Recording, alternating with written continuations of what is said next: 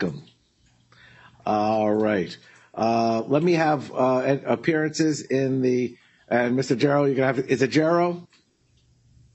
Your Honor, I say that it's Gerro, as in thorough.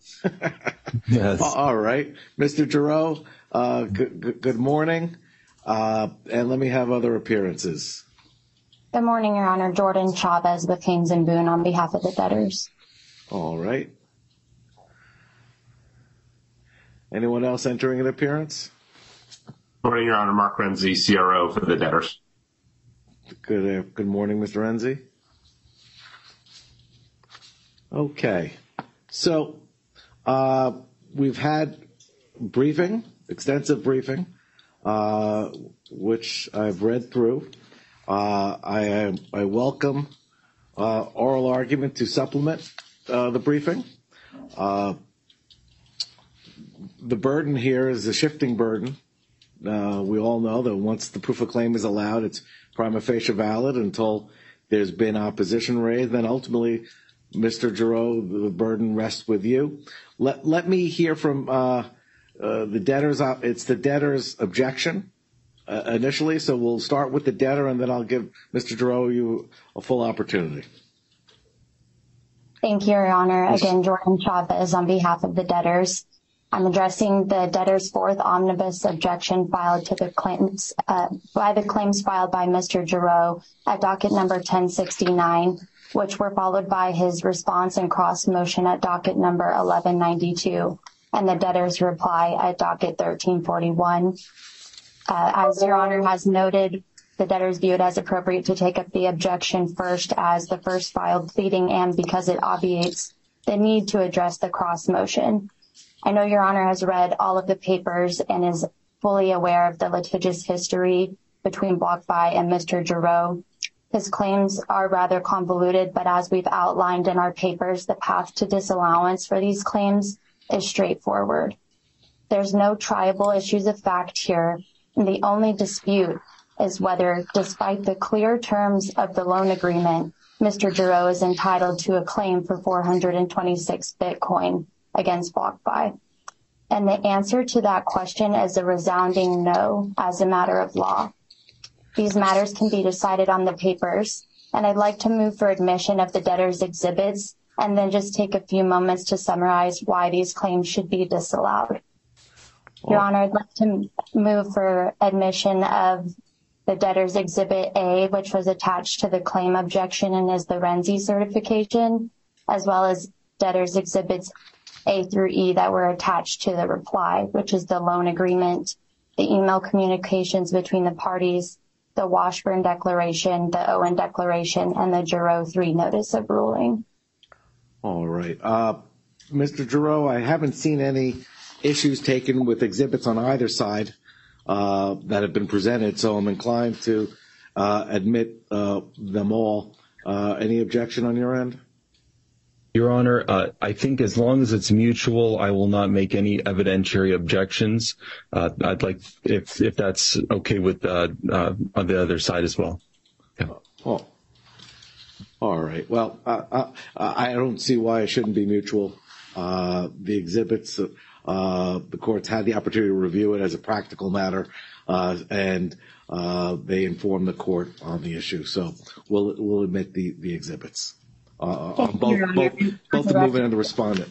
Uh, was there someone else who wanted to be heard? I'm sorry, I interrupted. Oh, no, I interrupted. Sorry, Your Honor. Thank you. And for the record, we do not object to Mr. Gerro's exhibits either.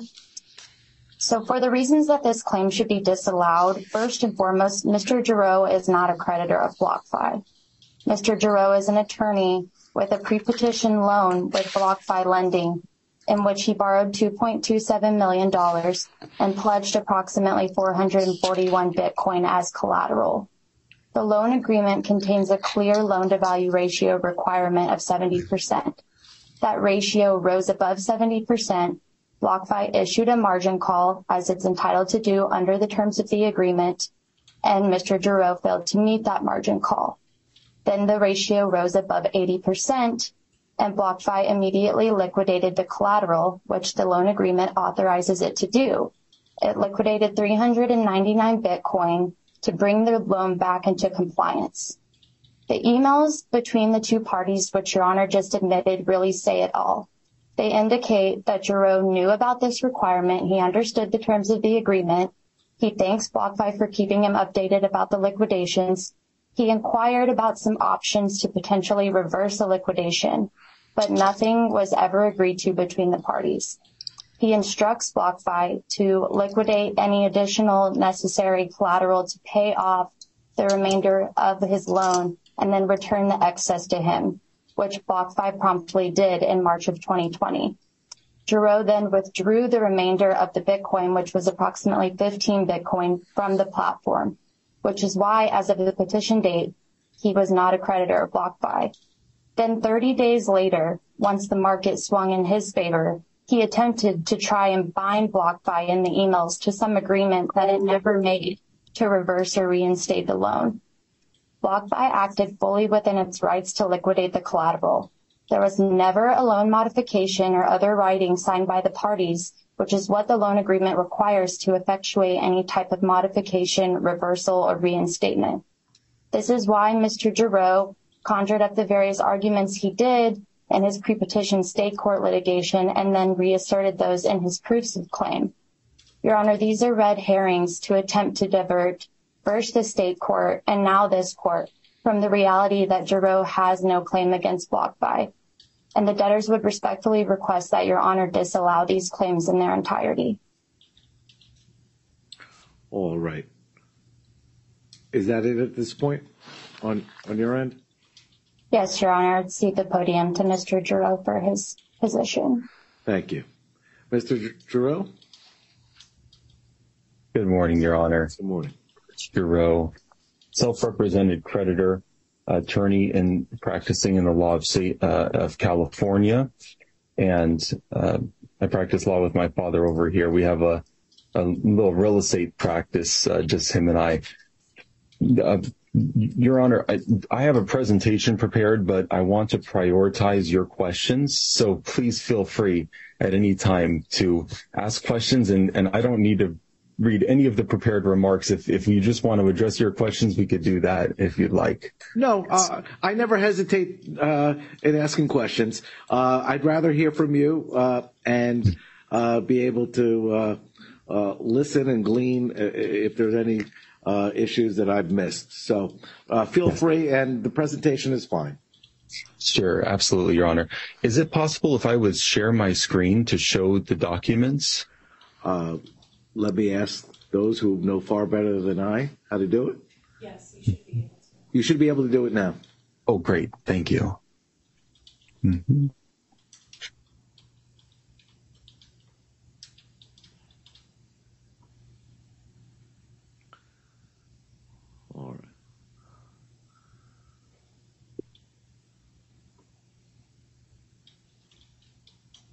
Oh, okay. Uh, I was informed by my Zoom software that it would require relaunching the Zoom. So I will not, I will, uh, for convenience of the court and the parties, I will not relaunch the Zoom. Instead, I would rather uh, proceed perhaps with with um, an oral, I'll make primarily an oral presentation if that's fine. That's fine. And Okay, very good. When BlockFi was applying for its California finance lender license, BlockFi was informed multiple times in writing that it cannot, under California Financial Code section 22009, retain possession of Bitcoin securing its loans. If the does the does Your Honor have the exhibits um, available in front? Yes, I uh, do. You can just great cite the tab number. Sure, tab number. Tab number 14. All right. And for everyone's reference, this is the uh, certification of George J. Gerro, which attaches the proof of claim as Exhibit uh, A, I believe, or Exhibit 1. And this is attachment 14 to the proof of claim. This is a copy of BlockFi's finance lender license. The license states in part that pursuant to the California financing law, that BlockFi may engage in the business of finance lender as defined in said law. That is a uh, incorporation by reference of the next page in tab 14, which is Financial Code section 22009. This statute defines the business of a finance lender and in relevant part, it states a finance lender includes any person engaged in the business of making consumer loans or making commercial loans. The business of making commercial loans or commercial loans may include lending money and taking in the name of the lender or in any other name in whole or in part as security for a loan, any contract or obligation involving the forfeiture of rights in or to personal property, comma, the use and possession of which property is retained by other than the mortgagee or lender, etc. That language of exclusion, use and possession of which property is retained by other than the mortgagee or lender, that language is not mere surplusage. That language, language of exclusion, conditions and limits the general grant of authority, which is made with the word may, which is permissive, but the phrase other than is not permissive.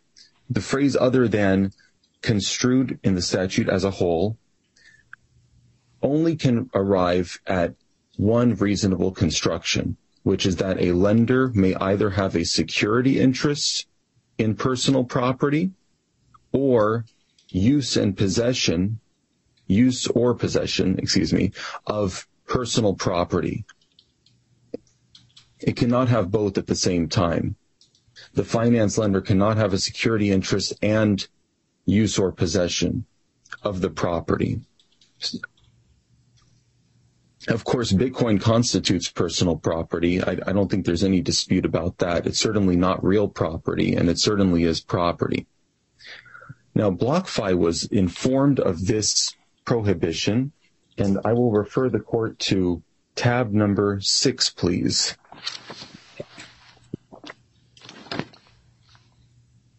And uh, for everyone's reference, each tab refers to an attachment to the proof of claim. So this would be attachment number uh, six.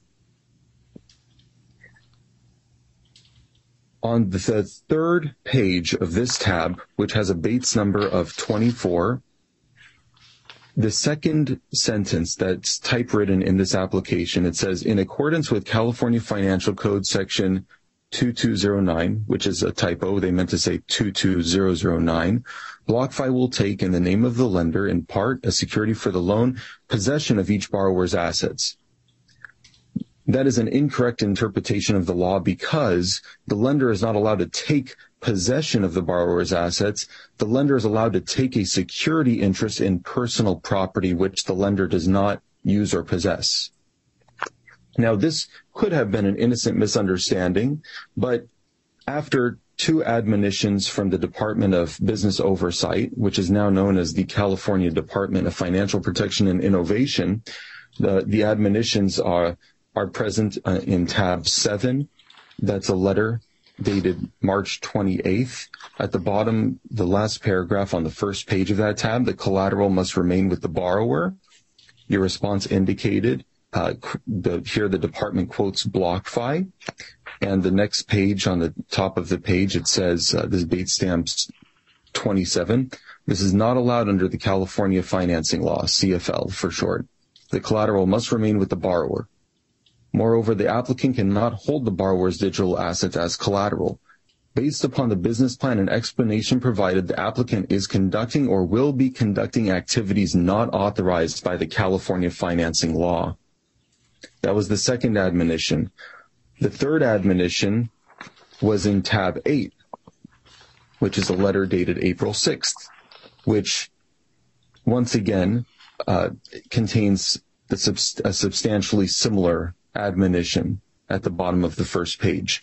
This handwritten no on the le- on the left margin, that's the way I received the documents uh, directly from the Department of uh, Business Oversight. Perhaps the uh, the the person at the department indicated that this requirement was not fulfilled. Tab number nine, if your honor is so inclined, because I'm I know I'm moving a little quickly, but I want to get to the most shocking exhibits. This is a letter dated April 10th, which once again has a, a similar admonition that BlockFi cannot possess collateral securing its loans. And here in the last paragraph, the department sets forth California section 22009 in its entirety. Then on the next paragraph, the department says your email, referring to BlockFi's email, dated April 10th, indica- uh, 2018, indicates reference to a different law, which was the Uniform Commercial Code, as we will see in the next uh, attachment, and not the California Financial Code. Quote, I do understand your confusion. However, we have obtained legal counsel, and the laws of the California Commercial Code do not apply or trump the laws under the California Financial Code. Therefore, the business plan and method of operation are not allowed under the California financing law. The collateral must remain with the borrower. Applicant cannot hold the borrower's digital assets as collateral. Based on the business plan provided, it's not allowed. Let's in fact see that email dated April 10th and find out what was said. And that is an attachment 10 Oh, I'm uh, attachment 10. Yes, attachment 10. Uh, attachment 10 is actually an email chain. So the first email here, well, let's actually go sequentially here. Let's go to the third, I'm sorry, the fourth page. The fourth page or the fifth page under, under attachment 10. I will paraphrase. Essentially, what has happened was that on, on April 10th, 2018, an attorney for BlockFi working on behalf of uh, Phelps, a law firm uh, in California. Perhaps they are also present on the East Coast. Was uh, attempting to explain why he believes that the language that we saw earlier, which we, which I posit is not mere surplusage, because we must give effect to every clause and every word if possible, that he claims that that language is a vestige. That's a quote.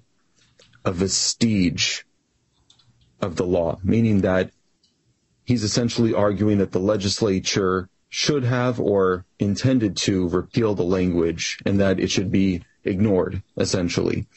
There's a reference made to the Uniform Commercial Code's provisions that allow a secured party to secure uh, or to perfect their security interest in collateral by taking possession of the collateral. However, that code section, which is Uniform Commercial Code section 9-313, under official comment 7, that code section says that it does not create a right to take possession. Furthermore, the Uniform Commercial Code has an express reverse preemption provision. And why do I call it a reverse preemption provision? It expressly states that it does not authorize or validate any provision that violates another substantive law. And here, the substantive law is a statutory law. Now, if I could refer this court to the first page of Exhibit 10, tab 10. I'm sorry, attachment 10, I meant to say. After that the letter that we saw from uh, April 10th, BlockFi sends an email on April 11th. And it's in the introduction, it says the phone call we had yesterday was extremely useful. So after the letter, or on the same day as the April 10th letter, there was a phone call. Then in the paragraph entitled updated business plan with an, un, with an underscore underneath it, BlockFi says that now it has revised its business plan. And as part of their underwriting, they will prescribe value. This is the second paragraph under updated business plan. Um, um, uh, Bates stamp page 35. And um, the, under the updated business plan subheading, it, the second paragraph, it says BlockFi lending will make one year loans. I'm going to skip over some language here. As part of our underwriting, we will prescribe value to commercial and consumer applicants' holdings of cryptocurrencies which they possess. In other words, BlockFi has now updated its application to say that the borrower will possess the digital assets securing the loan. They were admonished that they cannot retain use and possession. They sent an email. They had a phone call. They updated their business plan in writing. This was the last update of their business plan that I have seen. And although I did not receive these documents from BlockFi because BlockFi would not provide me with these documents, BlockFi has admitted in other pleadings that these are genuine. They are directly from the Department of Business Oversight. And this was the last written update to the application.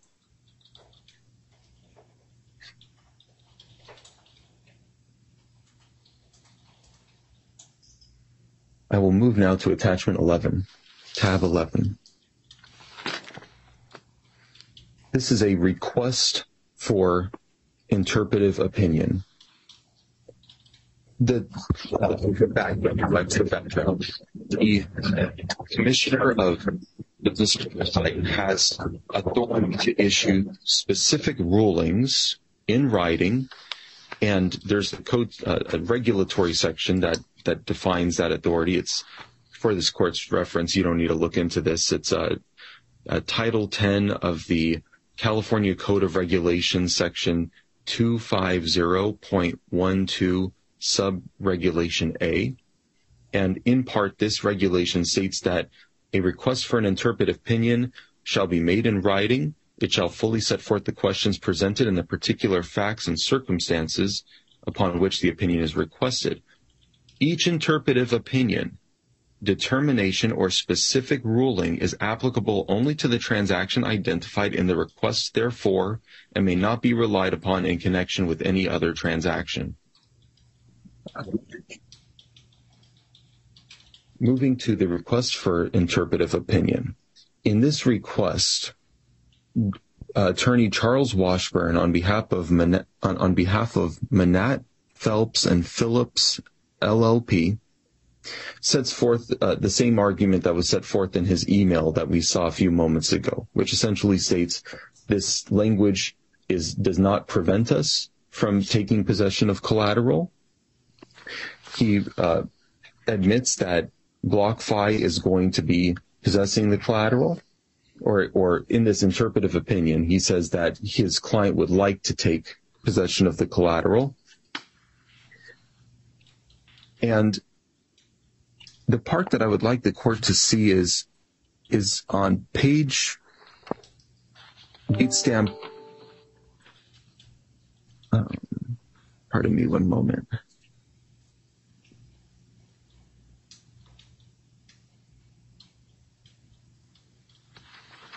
I apologize because I had highlighted the uh, electronic version. I was planning on presenting it on the screen for all of us.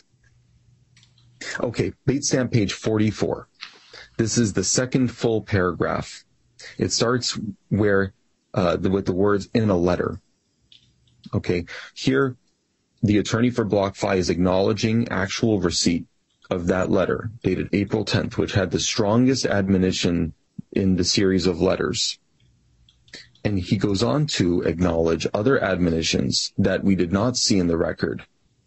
For example, on the second full sentence starting with other communications from department representatives to BlockFi have similarly stated that a finance lender may, quote, never hold the assets of California borrowers it makes loan to under the California finance lender license, end quote. Quote, assets collateral may not be held by BlockFi or any other third party, end quote. Quote, the collateral, uh, that word is illegible, oh, has to remain with the borrower. And the California finance lending license does not permit you to take possession of the collateral. The reason why this is important is because the attorney for BlockFi is acknowledging actual notice of this prohibition. It's an implied prohibition, but a prohibition nonetheless. Okay. Now, was the department perfectly correct? Well, the statute is our guidepost because what the department says is not necessarily what this court must accept. This court should in, uh, independently construe the statute. However, upon the independent construction of the statute, if this court finds that BlockFi's interpretation of the statute is unreasonable, then under an authority cited in the briefs, Safeco Insurance, that a it does not matter what the subjective intent of the party was, and that's very common under these willful provisions uh, imposing civil liability. That an objectively unreasonable construction of a statute means that there was a willful violation of that statute. Here, of course, we have actual notice of the prohibition, and I think that it's pretty clear that this this was um, uh, this was addressed by the executives. Something I, I, should have pointed out in the emails was that uh, the founders and chief executive Zach Prince and Flori Marquez were copied on the email from Washburn to the department, and that Flori copied uh, uh, Flori Marquez sent the email to the department updating the business plan. So this was something that the executives knew about. Flori Marquez, which by the way, I, I, there's absolutely nothing personal about this case.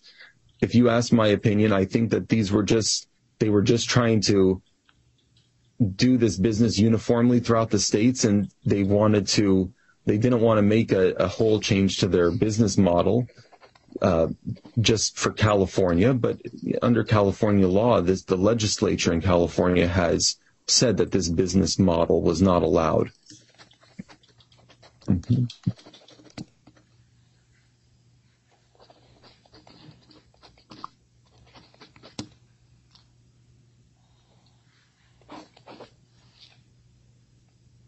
Let's flip now to attachment 13. Let me just stop yes, you. please go ahead. I, I certainly hope we're not intending to go through all 31 of them.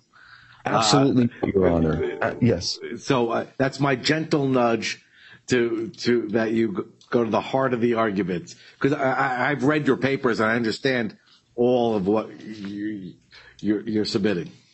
Absolutely, and I will. In fact, according to my notes, I only have uh, two more attachments that I'm going to discuss, and then I'm going to focus on the reply. I will That's I will try fine. to make it very concise. That's Thank fine. you, Your Honor. Thank you. Okay. At the end of the request for interpretive opinion that we were just looking at, uh, Washburn says that if the department reaches a preliminary conclusion that BlockFi cannot retain possession of collateral, that he be permitted to withdraw the request for interpretive opinion. And attachment 13 shows that according to the Department of Business Oversight, that no interpretive opinion was ever issued and that Washburn did withdraw the interpretive, the request for interpretive opinion. Okay. Now let's jump to the, the dispute here. Washburn's declaration says that he received a phone call from the department and they told him, they said, we agree with you, but we're not going to issue anything in writing. We're just going to issue your license. Okay. I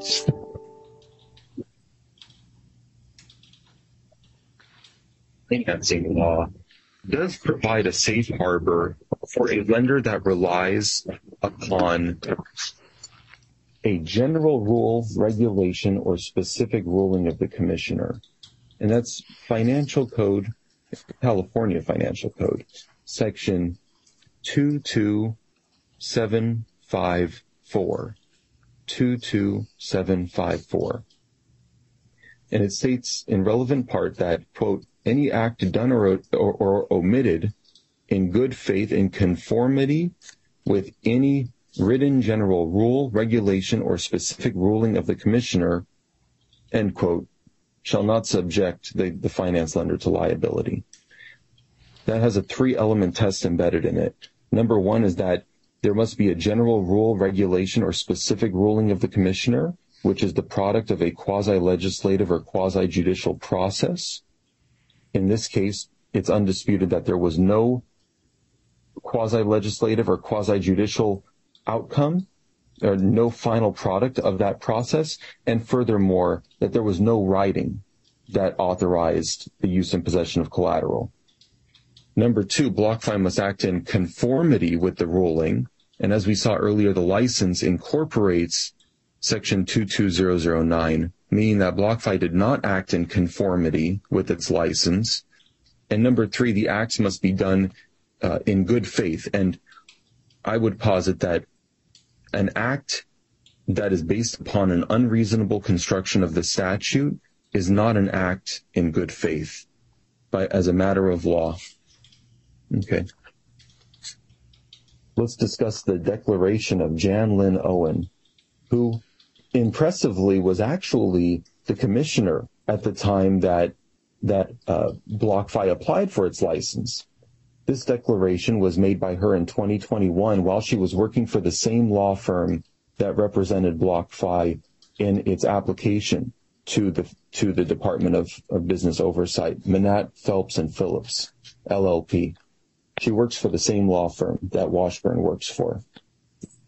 And she did not make the declaration in any official capacity. She admitted that she had no personal knowledge of the BlockFi application. And she says, as a matter of her personal opinion, she says that this is common in commerce and that that I'm that Mr. Gerro is incorrect in his reading of the law. Okay. Now, I will tell you that according to the Horn book, which I've which I've referenced, and uh, of course I, I always have citations, but I'm gonna, I'm going to uh, omit the citation here. The Horn book says that actually. Uh, commercial transactions where the lender takes actual possession of the collateral is actually a a uh, a small minority of all commercial transactions. Most of the time, when we think about a margin loan, it's when a a bank, financial institution, or securities dealer is using, uh, and by the way, those are all independent authorizations, and BlockFi is not does not qualify as any of those authorizations. It's undisputed that my loan was made solely pursuant to the California financing law, and those provisions. Uh, those are highly regulated transactions. They are done with less volatile instruments. There are uh, lots of oversight measures, lots of regulators, lots of statutory provisions that protect. In that situation, the California financing law does not have any provisions dealing with a lender's possession of collateral. The pawnbroker law does. And the pawnbroker law states that uh, under under California law, this is actually California Financial Code section 21000 defines a pawnbroker as a lender receiving goods to secure a loan. And BlockFi argued in its reply that the test for a good is whether something is movable, and I agree. I, I just believe that Bitcoin is movable. The reason why I brought up the pawnbroker law is because the, the statutory structure is also important to keep in mind when construing the independent statutes the California pawnbroker law has provisions that protect the borrowers. It has a statutory right of redemption for the entire loan term. The loan can therefore not be accelerated. The collateral cannot be sold before the expiration of the loan term.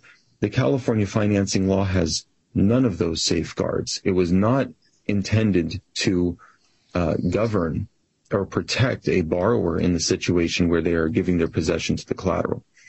Now, uh, does the court have any questions, or can I? I will, if uh, at this time, or I could breeze through the rest of the presentation if you would like. Why don't you breeze through the rest, yes. and then if I have questions, I'll, I will ask. Thank you. Thank you so much, Your Honor. The declaration of Jan Lynn Owen does not qualify for the safe harbor under the California financing law because it was uh, it was a writing that was not a, a general rule, regulation, or specific ruling of the commissioner, and it was issued after the foreclosures, and therefore BlockFi could not have conformed in good faith to the writing, meaning that for there to be a writing that is sufficient, that BlockFi could conform with, that uh, it would have to be prospective conformity, not retrospective conformity. I assume that there's no writing because BlockFi would have produced it if they if they had a writing. Notably absent from the record is that the, the Department of Business Oversight has never issued a writing. Well, I've not seen one. I've not seen any writings that would justify this uh, this this uh, deviation from the statute. Mm-hmm. I'd like to also point out that the reply does not dispute that BlockFi took possession of the Bitcoin. They do not dispute that BlockFi charged an unlawful amount by retaining the proceeds from the Bitcoin. The proceeds from the Bitcoin, which would have been known to the common law as the use of the Bitcoin, the use belongs to the borrower under the Uniform Commercial Code, section 9-207, subsection C. Well, let me stop you there. Doesn't 9-207 have the exception uh, provided that if you contract otherwise? And that that section has an exception for consumer goods. So you'd have to establish that it's a good and that it's a consumer good. Uh, I saw in your memorandum only one reference to a case that referred to digital assets as a as a good. Uh, you referenced electricity cases, which are all over the place. For there's a half, probably a dozen on each side of the argument as to whether electricity is a good. But uh, certainly under the Uniform Commercial Code, uh, goods exclude investment property, which are securities, certificated or otherwise. Uh, and uh, there are more cases that have argued that uh, cryptocurrency uh, securities. There are cases that have argued and take the position that they are general intangibles, including payment intangibles. But other than the one case you cited, are there any other cases that suggest that they are a good, let alone a consumer good? May I address those uh, those questions in order? Yes. Uh, at first, Your Honor, you mentioned 9-207 can be contractually waived. That is true. Here, there was no contractual waiver. The loan does not allow BlockFi to lease the Bitcoin. It does not allow BlockFi to retain the proceeds from the Bitcoin. It does not allow BlockFi to charge the proceeds from the Bitcoin. It does not disclose that there will be a charge of the proceeds from the Bitcoin which should be disclosed. It must be disclosed under the Truth in Lending Act. And if it cannot be known with certainty, it must be estimated. Okay, so I would like to make very clear that that the rule under section 9-207 is the operative rule that we are playing with. And regarding Bitcoin's categorization under the Uniform Commercial Code, that is, um, it's an interesting question. It's potentially relevant to the pawnbroker issue. It does not bear at all under the financing law. The financing law, as we saw, makes reference to personal property, and we know that Bitcoin is personal property. Now, whether or not Bitcoin is a good for purposes of the pawnbroker law, that's an interesting question. And the reason why is that we know Bitcoin is not a service. We know it's not a security. We know that it's something that can be actually possessed. It can be actually received. And the pawnbroker laws are in if we say that Bitcoin is not a good, then it's it you see the way that a good is defined is it's defined almost as a chose in possession. It's something well, that could be actually again, possessed. Let me Go stop ahead. you because it's isn't it more than just being a good? Doesn't California's uh, regulation or statute, and I'll refer to the Business and Professionals Code BPC two one six two seven. Doesn't it have to be a tangible good? tangible personal property.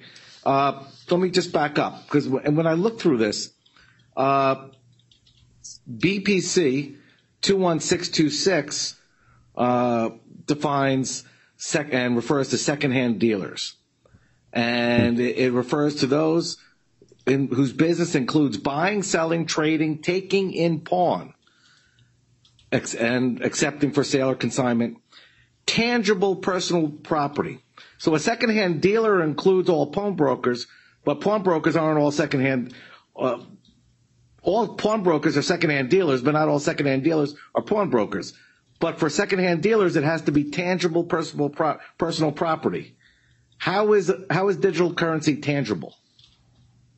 I love that question because it shows how learned that, that your honor is. It's really a, a good question because it's a secondhand dealer is very related to a pawnbroker. It's not a secondhand dealer is not necessarily a pawnbroker. And as pointed out in the memorandum, No, but a pawnbroker is necessarily a secondhand dealer. Uh, I'm I'm not so sure about that, Your Honor. The pawnbroker is statutorily defined, and it has a separate statutory definition to a, a secondhand dealer. Well, I, I'm, I, and I'm, in fairness to you, I'm reading this from the secondhand dealer pawnbroker licensing unit, frequently asked questions, uh, put out by the Office of the Attorney General for the California Department of Justice. And a pawnbroker is also a secondhand dealer, but a secondhand dealer is not a pawnbroker. Uh, so, and if you read, and according to the definition, it includes pawnbrokers.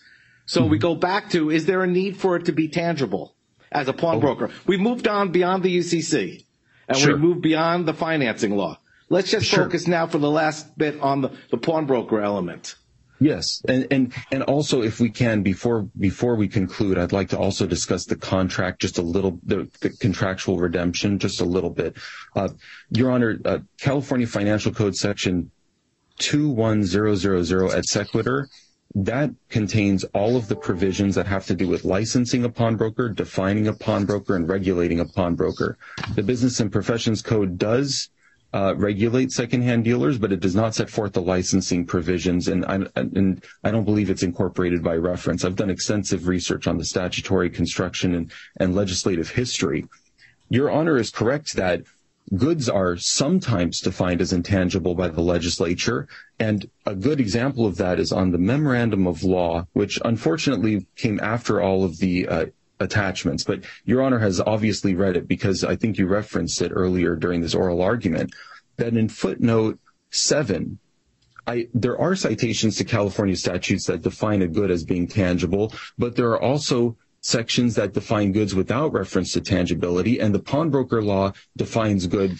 Uh, I'm sorry, it does not define good. It does not say tangible. If the legislature wanted to limit it to tangible, uh, tangible personal property, they could have, as Your Honor just showed with the Business and Professions Code. The legislature is more than capable of defining uh, a good with reference to tangibility. And the, the legislature does say tangible personal property in many different statutory sections.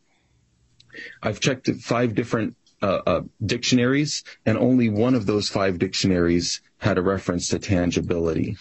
Uh, I believe even I, I don't have the definition in front of me, but I even believe that um, the the reason why I'm citing these old cases is because the language, the word goods, this is actually a statutory language that's been carried on since since England. This this statute goods was imported from England, and that's why I'm citing to laws under the com. Uh, uh, I'm citing to the common law, which I think we may assume the common law definition of a good is what uh, is what the legislature intended without further modification.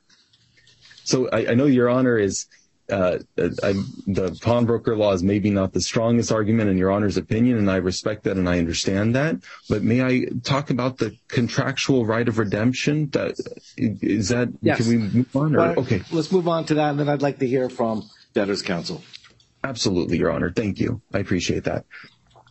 The uh, soon after, very soon after the liquidations, BlockFi and I are communicating, and I say, "Can I take out a uh, uh, an, an unsecured loan to buy back the Bitcoin?" And BlockFi says, "No, we can't do that. We can only reverse the liquidations if you come up with enough money." This was within days of the liquidation. Now, I have to. This is an important note. The standard of review, uh, the the burden of persuasion, as Your Honor discussed earlier, the underlying burden of persuasion on the on compliance with the Uniform Commercial Code, chap uh, Article Nine, Chapter Six, that burden of persuasion is on BlockFi under California law. And BlockFi has not produced any evidence that the sales actually occurred, has not produced any evidence that the that the liquidations were commercially reasonable. It, it's I'm for all we know, they accepted the Bitcoin in partial satisfaction of the loan, which is void under, uh, in a commercial transaction. I'm sorry, I'm sorry, not a commercial transaction, in a consumer transaction. Yes, that's right. And why is this important? It's important because I don't have access to that information. BlockFi should have produced it in its objection. It should have produced it in its reply. For all we know, there's there's no way of knowing that these that these liquidations actually occurred.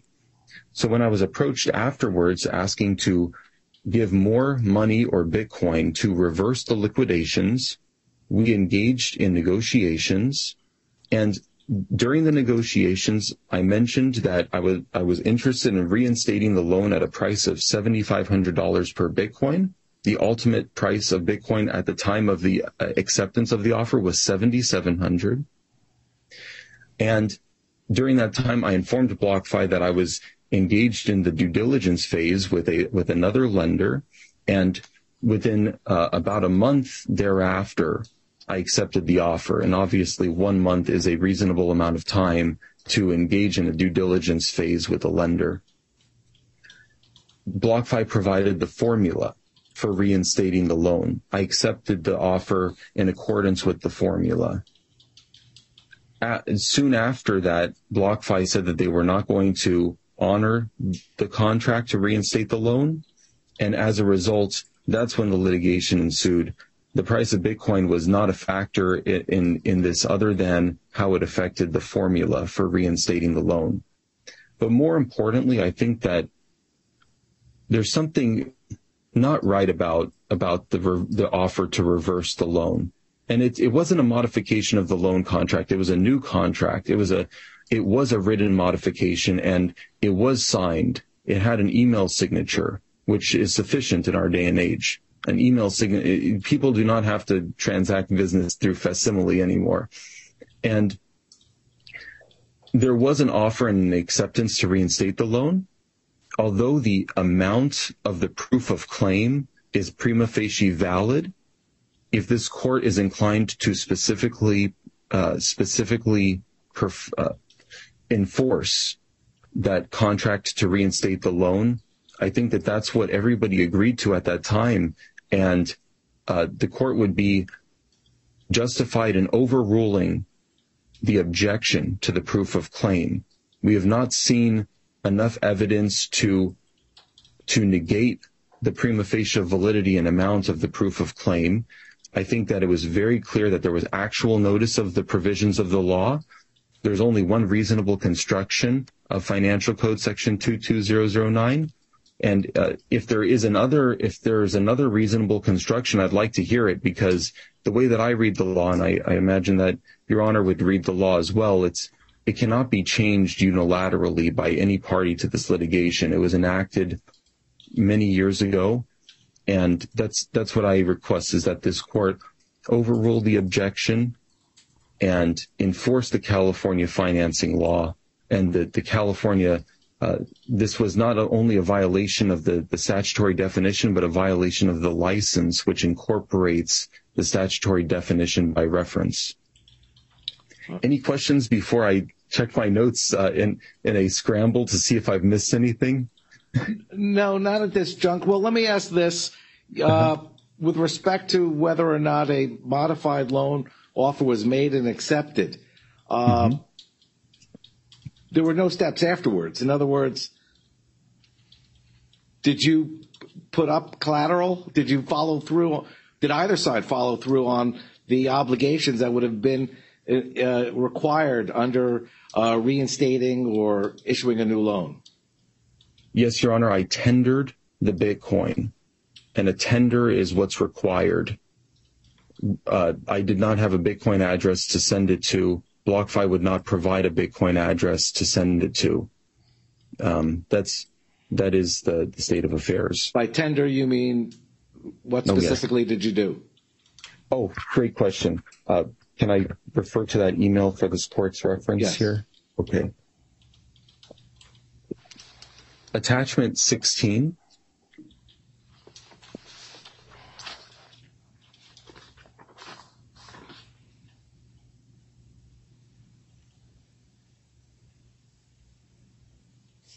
Bates stamp, page 89. This page, uh, the top email is the one that says, I'm in the due diligence phase with the traditional source of, of capital. That was um, May 1st, 2020. The next email, uh, BlockFi says, that's great news. Here's the formula to reinstate your loan. Here's an example. The payment would bring the principal balance. That's under his example. Then the next email. Oh, uh, by the way, that, e- that email with the formula was from March 24th, 2020. I apologize. I read the I read the date on the top of on the header of the page, but that was the date that this was printed. That was not the date of the email. The date with the with the formula was from March 24th, 2020. Then April 27th, 2020, I accepted the offer.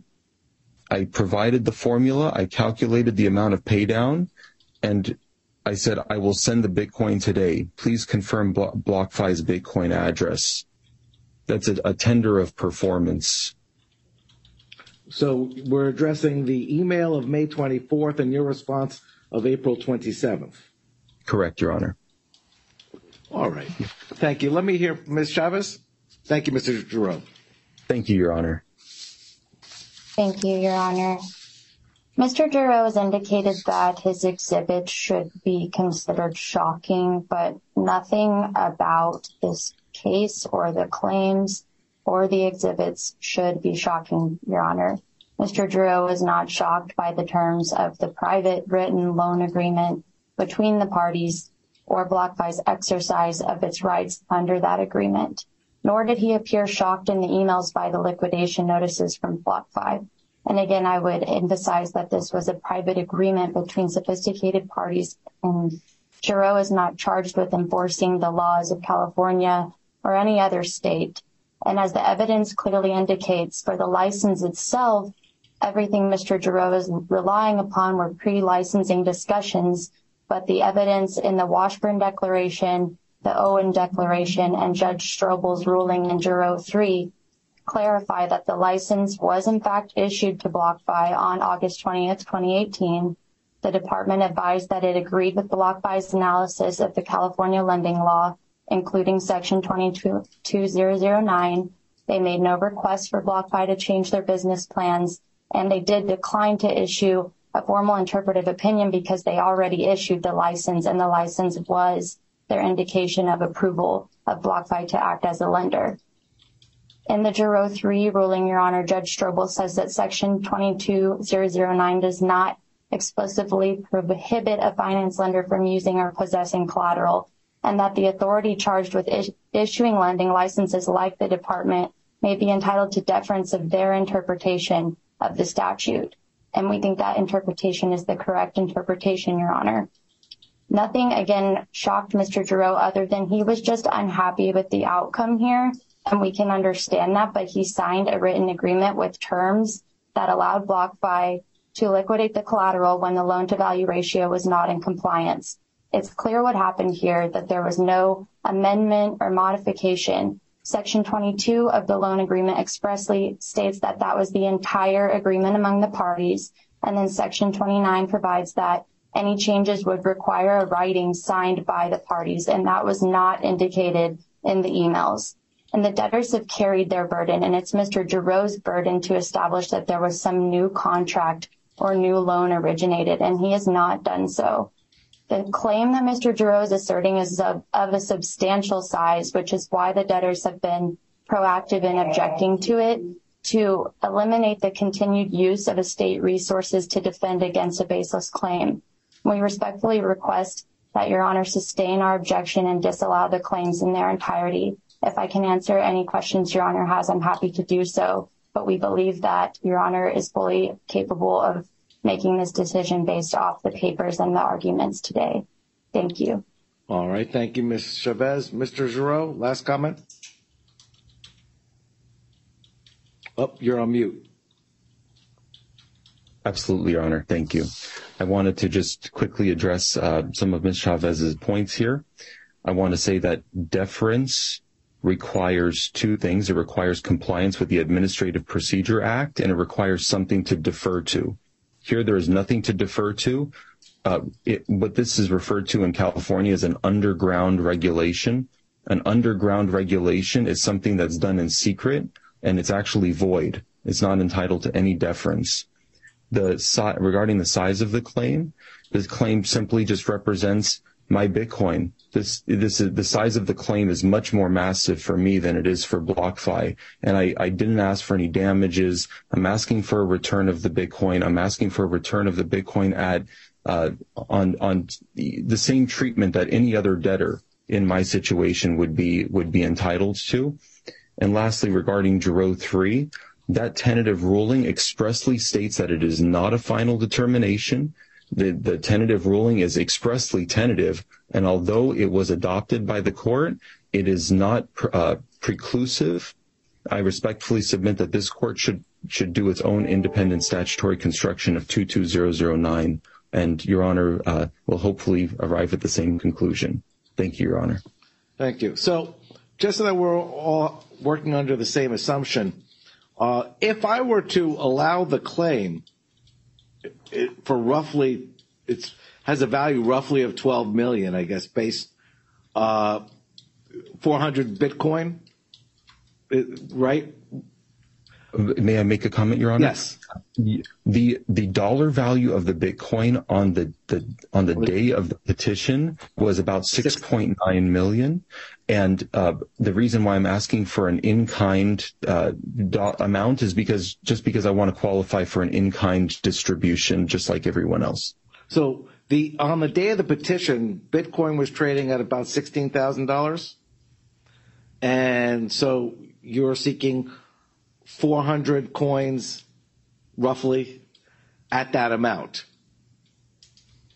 Yes, Your Honor. And I, I, will add that if Your Honor is inclined to specifically perform the contract for redemption, I will concede that this court may subtract the principal amount of the loan and the interest uh, accrued thereon, which would be about two and a half million dollars. Okay. How, uh, and let me turn to debtors counsel under the proposed plan. How are other uh, BlockFi loan obligors being treated? Well, first and foremost, Your Honor, just would like to emphasize that Mr. Gerro instructed BlockFi to liquidate the remaining collateral and pay off his loan. So to give him any type of claim would be a double recovery because he did he does not any longer owe a debt to BlockFi and he withdrew his remaining Bitcoin from the platform. But if he were to have an allowed claim, he'd be treated as a general unsecured creditor under BlockFi lending, which provides for a cash distribution, not an in-kind distribution. Right. And it, I believe, according to the disclosure statement, the anticipated return is in the range of 30% or so, depending Yes, upon sir. future litigation. Certainly. All right. Okay. Thank you. Uh, I will, given the upcoming uh, confirmation hearings in September and the voting deadlines, uh, I will issue a ruling, at worst a preliminary ruling, at some point next week on both the motion and the cross motion. Uh, I might supplement it with a more extensive ruling. I will, as I do with all parties, urge the parties to take that time before I rule, because when I rule, there'll be a winner and a loser. Uh, take the time to see if it makes sense, especially in light of the, the, the questions I asked at the end, whether it makes sense to resolve this matter uh, without the court issuing a ruling. Uh, I'll leave that for you all to consider. Uh, I thank you all for your, argument. And uh, Mr. Gerro, did you have another question? Yes, Your Honor. Regarding the the uh, informal resolution, I would like to say that I've asked BlockFi to mediate the issue. They do not want to mediate, and therefore I would ask the court to order this to a mandatory settlement conference so we could have meaningful settlement discussions. Well, every dollar that I direct BlockFi to expend is coming out of everyone's pockets, all the other uh, creditors. I, I, I am leery of doing that at this juncture. Uh, you certainly start with phone calls on your own. You don't need a neutral. Uh, um, uh, you're all professionals, uh, and I think you can, uh, by my questions, uh, anticipate the direction, or if not, take into account what the dollars are at stake, uh, and uh, try to reach a resolution. Uh, if you need more time, you'll reach out for the court, but I'm not going to direct the mediation at this point. Uh, thank you all. Court, uh, court is adjourned. Thank you very much, Your Honor. Thank you.